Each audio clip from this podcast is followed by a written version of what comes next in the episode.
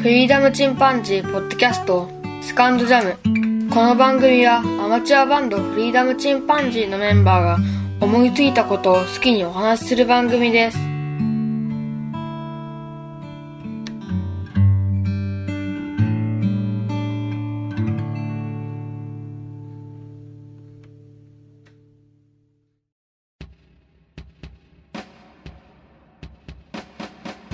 さあ始まりました。フリーダムチンパンジーの佐藤です。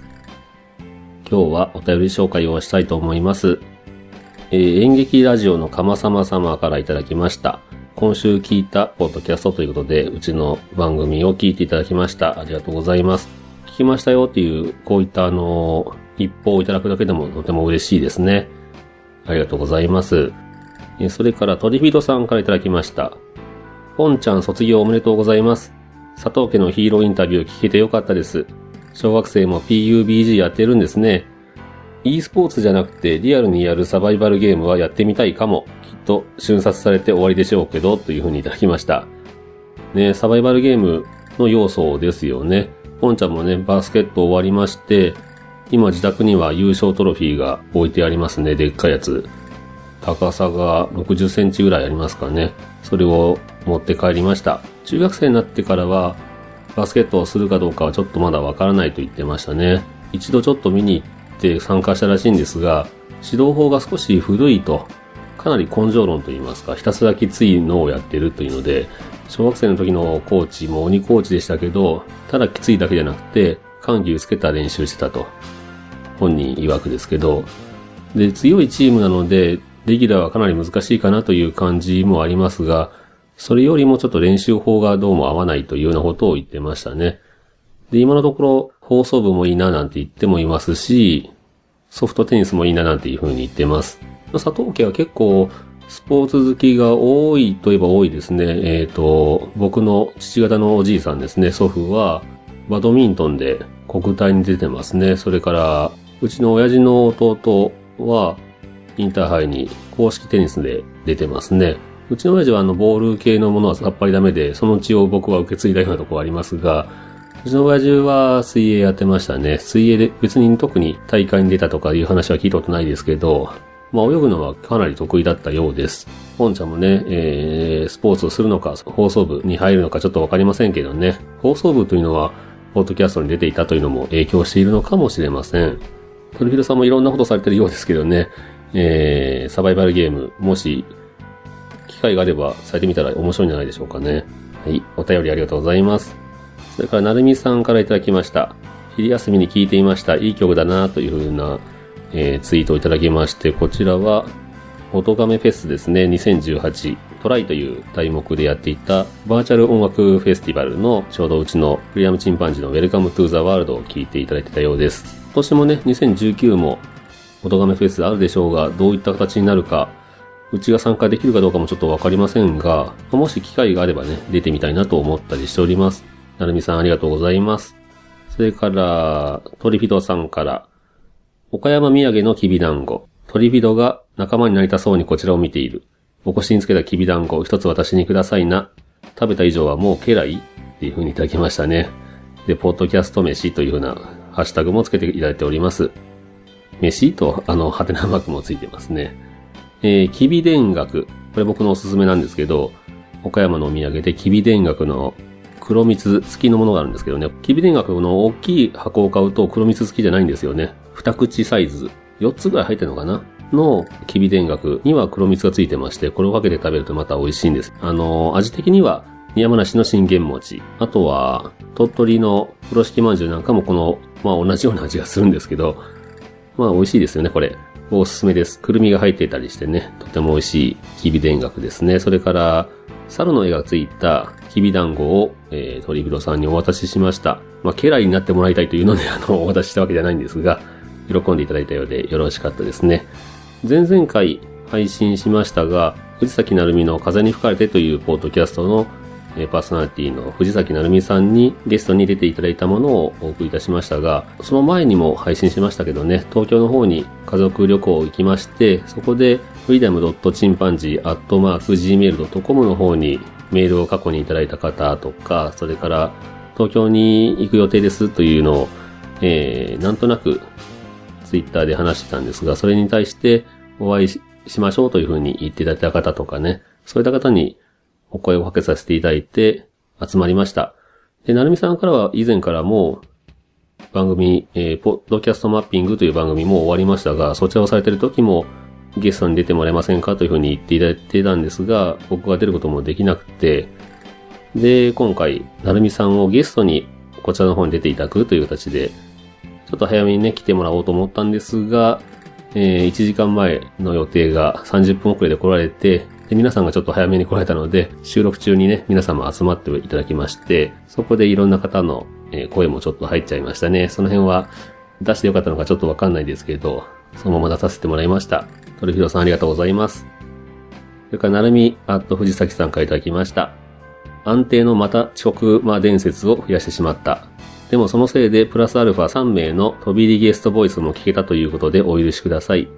汗。佐藤さんありがとうございました。というふうにいただきました。まあ、遅刻魔伝説という、まあ、あの、なるみさんはいろんな番組にゲスト出られてますんでね、その中で、そんな話も出てきたりするんですが、まあ、東京駅、まあ、散々話しましたけど、本当にね、東京駅とか、もう、地方出身者は迷っちゃうんですよね。もう仕方ないなというところもありますよね。えー、なみさんまた機会がありましたらまたお会いしましょう。ありがとうございます。それから巻貝さんからいただきました。人間関係に限らず、どのように主体的に世界と関わるかに自分の感性の全てを傾けます。構築された関係性、またそれからのフィードバックにより、より人間らしく豊かな生き方ができるはずだと信じていますというふうにいただきました。こちらテイク56を聞いていただいた分ですね。春のポッドキャスト祭りというのに参加させていただきまして、新社会人にエールという形でお話ししました。本当に人間関係だけじゃなくてね、世界との関わり方というのは難しいですよね。やっぱり感性が合う人というのに出会えるかどうかというのはとても大きいところですよね。声をかけさせていただいた中でお会いしたなるみさん、それから巻貝さん、トリフィドさん、高野菜祭司さん、それから僕も合わせて総勢5名ですね。で、新宿御苑を2時間ちょっとですかね、歩き回りました。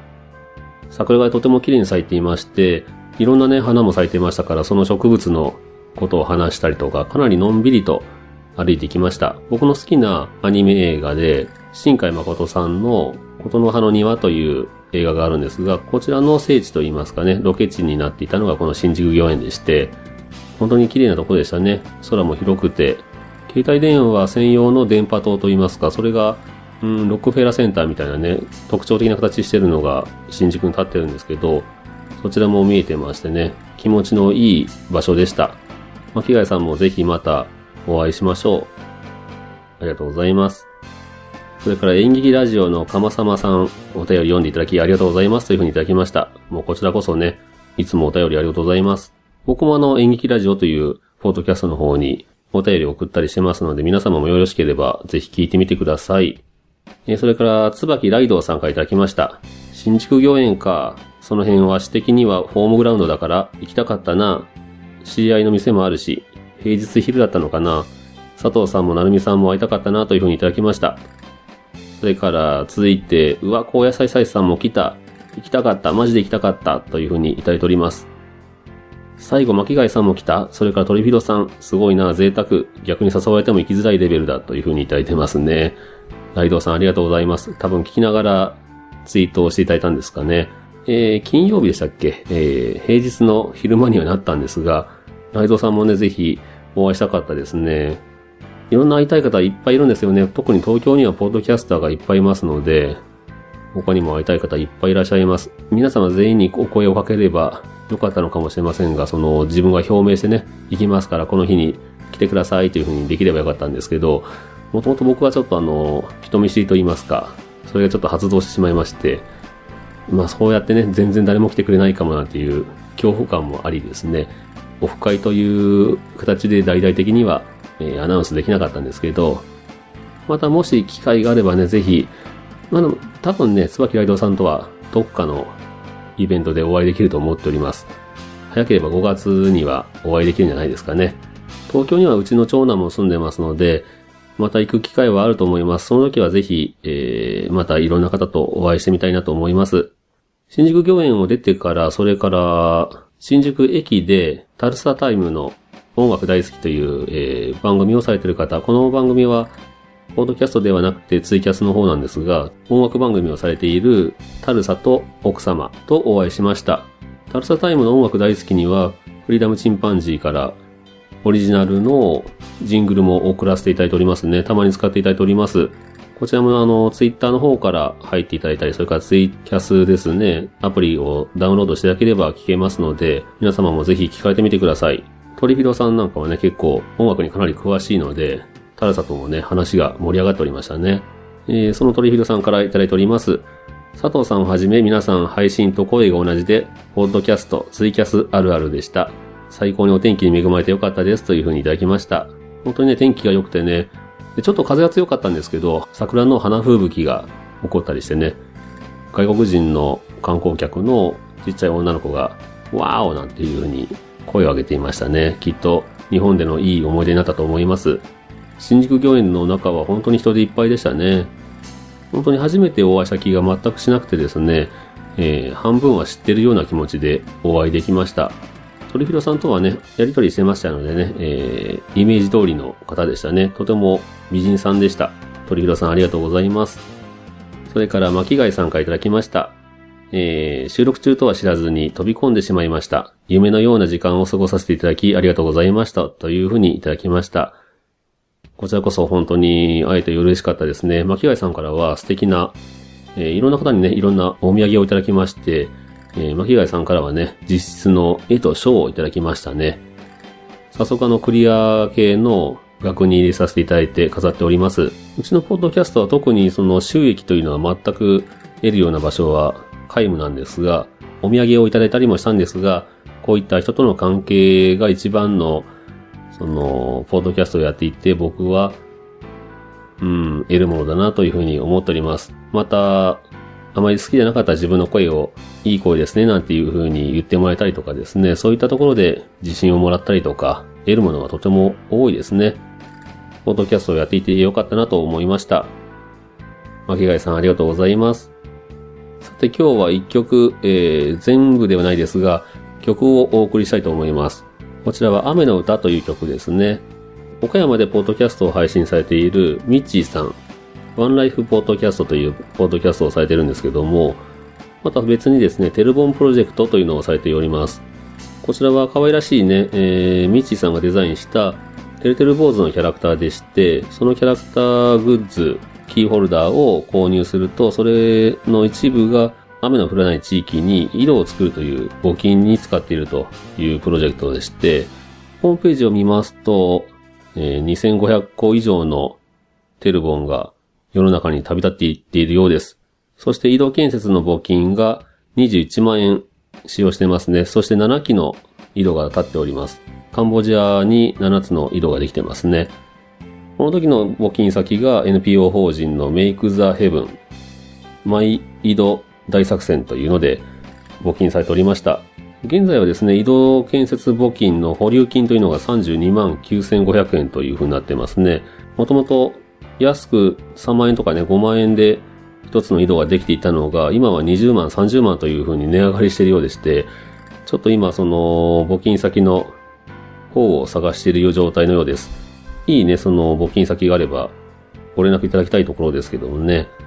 テルボの絵本も書かれてますし、LINE スタンプなんかも販売しておりますね。仮木家具の岡山のショールームでイベント反則グッズに使ってもらったりとか、そういった形で結構大々的に PR しておりますが、このテルボンの企画でですね、今回大丈夫コラボという形で、6月1日はテルボンの日ということで、いろんなアーティストさんにね、テルボンを応援してもらおうという企画がありました。そこでイラストとか写真、新書という形であの、心の書ですね、書を書く方とか、それから美人写真というプロジェクトをやっている株式会社シンシアさんとかね、他にも藤島ガラスさんとかギヨンさんのイラスト、香川ゆりかさんのイラスト、大塚めぐみさんの新書、それからミッチーさんのエキスポライツというバンドの曲、そして、うちのフリーダムチンパンジーも曲を提供させていただきました。で4月1日から5月31日までの期間限定で、えー、テルボンを購入された方に、まあ、おまけでお付けするという形になっておりますね。先ほどお話しした中の一つを選んでいただいて購入という形になりますので、もしよろしければね、フリーダムチンパンジーの曲を、選択して購入していただけると560円で送料無料で届きますので、ぜひ良ければテルボンのキーホルダーを購入されてみてはいかがでしょうか。で、この曲はですね、歌詞を自分だけではなくてですね、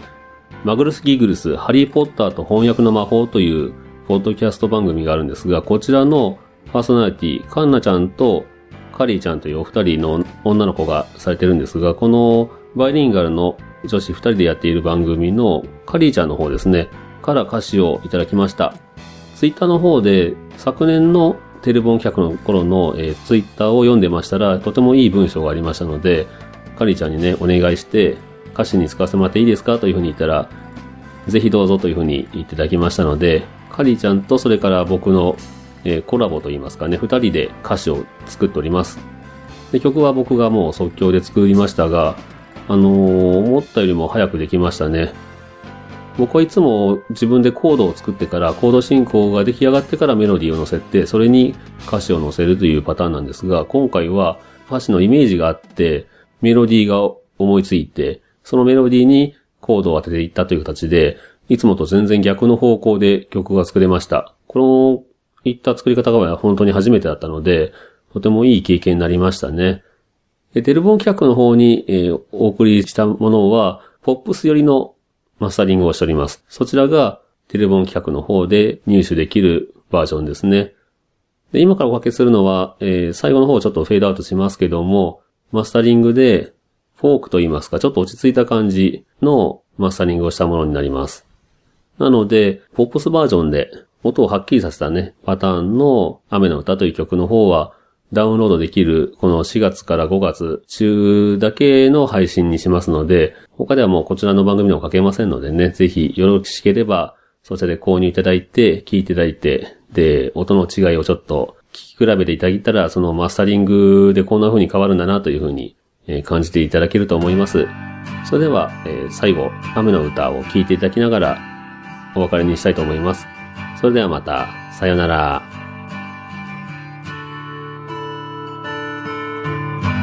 雨が開いて不機嫌そうな顔してる僕に君は笑って雨も好きだと言った雨が降るから空気も現れて遠くの山まで綺麗に見えるんだよ大丈夫だよって君が言うたびに僕は強くなれるんだ大丈夫かなって僕が聞くたびに君は笑ってくれるんだ。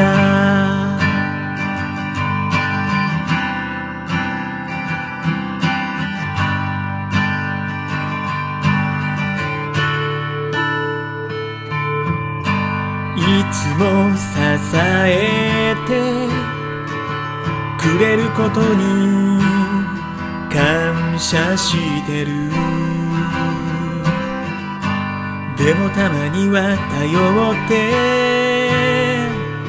くれると嬉しいんだ。雨が降るから緑が生えて七色の虹が空にだね。大丈夫かなって。君が聞くときはいつもこう答えるんだ。大丈夫だよって。僕は言うたびにもっと強く僕らは強くなれる。